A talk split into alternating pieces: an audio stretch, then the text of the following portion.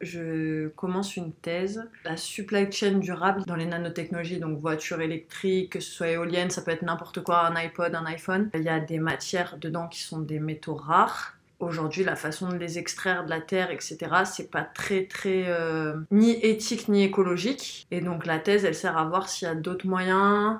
Et surtout la partie, est-ce que le consommateur euh, qui les utilise, lui, il est intéressé par euh, avoir un produit qui serait plus durable, quoi. Je suis actuellement étudiant entrepreneur, je suis en train de créer mon entreprise. Donc moi ce que je souhaite c'est démocratiser le sport euh, dans les entreprises afin de lutter contre la sédentarité notamment. Tu dors, tu te lèves, t'es assis, tu déjeunes, tu montes dans ta voiture, t'es assis, tu vas au travail, t'es au travail, t'es assis. Enfin voilà, t'es tout le temps assis. Je cherche à mettre en place du sport dans les entreprises. Mon combat depuis bientôt deux ans, donc c'est le zéro déchet. Et à côté de ça, j'ai... Euh, je suis en train un peu de. Enfin, j'ai radicalement changé. Je me soucie beaucoup plus de la planète que quelques années auparavant.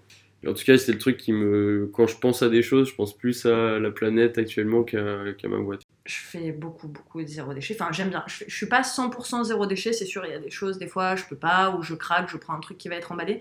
Mais j'essaie vraiment au maximum de limiter ça. Euh, déjà en achetant euh, tout ce qui va être euh, fruits et légumes locaux qui sont pas emballés. Ensuite, ça va être acheté en vrac, tout ce qui est pas. Je cuisine pas mal, du coup, je fais. Enfin, très compliqué, en fait, c'est très rapide à cuisiner, mais je prends rien de déjà tout prêt, genre des plats euh, préparés ou surgelés. Euh. Et donc l'idée, c'est de vraiment réduire les déchets au maximum, euh, que ce soit en alimentaire et dans la salle de bain. Donc j'ai pas de crème de jour, crème de nuit, démaquis en particulier. j'ai un ou deux produits qui font pour tout et ça va très bien. Quoi. C'était en gros en janvier. J'ai commencé vraiment à prendre les choses un peu plus en main. Bah, à ce moment-là, ça concernait vraiment que moi et c'était bah je fais mes trucs à moi et ça va bien. Et en même temps, j'avais dans ma tête l'idée que il y avait un changement climatique mais qu'on n'avait pas forcément c'était pas urgent de tout changer. Ma grande sœur, elle fait des études en environnement au Canada. À chaque fois qu'elle revenait en France, elle était un petit peu euh, enfin, elle était un peu offusquée euh, par euh, notre consommation familiale parce qu'on est nombreux, on est six, donc il y avait beaucoup de poubelles. Elle disait vous avez deux voitures. elle nous faisait toujours des sketchs et un hiver elle est revenue avec son délire entre guillemets zéro déchet et moi je me suis trop foutue de sa gueule. Dès qu'elle me disait ah ouais mais ça tu peux le remplacer par ça, je lui disais ah ouais mais ça c'est pas zéro déchet, tu pourrais pas le remplacer. Et elle me trouvait un contre-exemple à chaque truc.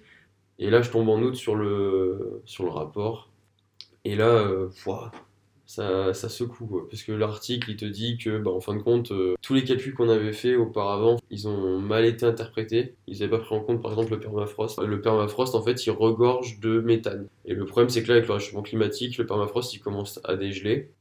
Et donc, il libère du méthane.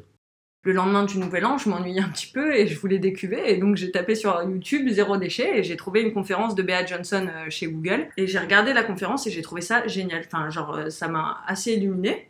Et ma soeur avait un bouquin, elle m'a dit bah je te le prête avec des petits, euh, c'était le famille zéro déchet, donc il y a plein de petites recettes, c'était marrant de faire soi-même. Puis je suis rentrée chez moi à Nice et je me suis dit bon bah allez, euh, je suis toute seule, j'ai pas d'enfant, c'est pas compliqué, juste avec mon conjoint c'est facile de le mettre en place et on l'a fait, c'est venu rapidement. Et bon, tout ça pour dire qu'ils te disent dans 20 ans en fait, euh, dans 20 ans la Terre sera viable pour un milliard de personnes. Je me dis waouh en fait, mais il y a plein de petites choses que je peux faire qui me coûtent rien et qui sont vraiment très utiles. Enfin, concrètement, ça va être compliqué d'éviter la guerre. Et mine de rien, j'ai fait énormément d'économies d'argent parce que même si la nourriture elle est un peu plus chère ou acheter bio et vrac c'est plus cher, on entasse moins de trucs, on a le temps de faire d'autres choses. C'est tout un mode de vie, ça vient de la consommation mais c'est un mode de vie. Ouais. Et euh, on a 3 ans quoi, c'est même pas si comme si on a 20 ans, c'est on a vraiment 3 ans pour faire en sorte qu'il y ait les choses qui bougent. Le seul truc que j'ai pas de bien c'est les bananes. J'aime bien les bananes, mais par exemple, je vais pas acheter euh, des kiwis d'Espagne si j'ai des kiwis France, quoi. Je pars en plus à ce moment-là, je partais en vacances. Alors je prenais la voiture, j'allais juste à Bordeaux, donc, euh, donc, je me disais, bah en fait, on est en train de, on est en train de tourner à l'envers. Ça, ça, te travaille, quoi. Parce que même mes vacances, j'étais en train de me dire, je fais n'importe quoi. Typiquement, un truc là que j'aurais typiquement arrêté, c'est les pizzas euh, sur jour. Ce sera que des pizzas maison, le pain aussi, le pain maison. Bah, c'est là où j'ai commencé à me dire, mais qu'est-ce qu'il faut faire pour changer les choses? Obligé que ce soit local ou bio, ou si c'est pas bio, c'est local privilégier vraiment le, local. Je pense que c'est mon projet qui suit. Quoi. Après le zéro déchet, c'est vraiment ça. T'as plein de gens qui te disent euh, la croissance, faut qu'on l'arrête. Dans ce cas-là, c'est vraiment la société que tu es en train de remettre en question.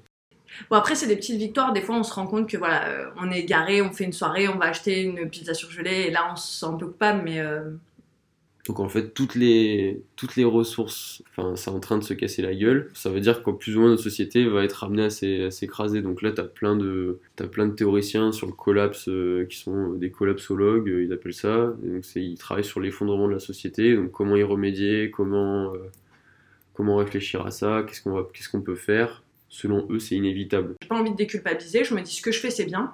Et quand je le fais pas, bah oui, c'est pas bien. C'est pas forcément très grave, mais il faut que je me rende compte que oui, c'est pas forcément super. Et euh, ouais, quand je, par exemple, quand je vais en soirée et qu'après j'ai faim et que je vais craquer pour un truc qui va être emballé ou un truc pas éthique du style McDo, alors que j'essaye vraiment de pas le faire, bah là je vais un petit peu culpabiliser. Mais je me dis, c'est pas grave, euh, demain je ferai mieux. Euh. Quand tu, quand tu réfléchis un peu à tout ça, tu te dis qu'il y a un moment, il va falloir que ça s'arrête. quoi.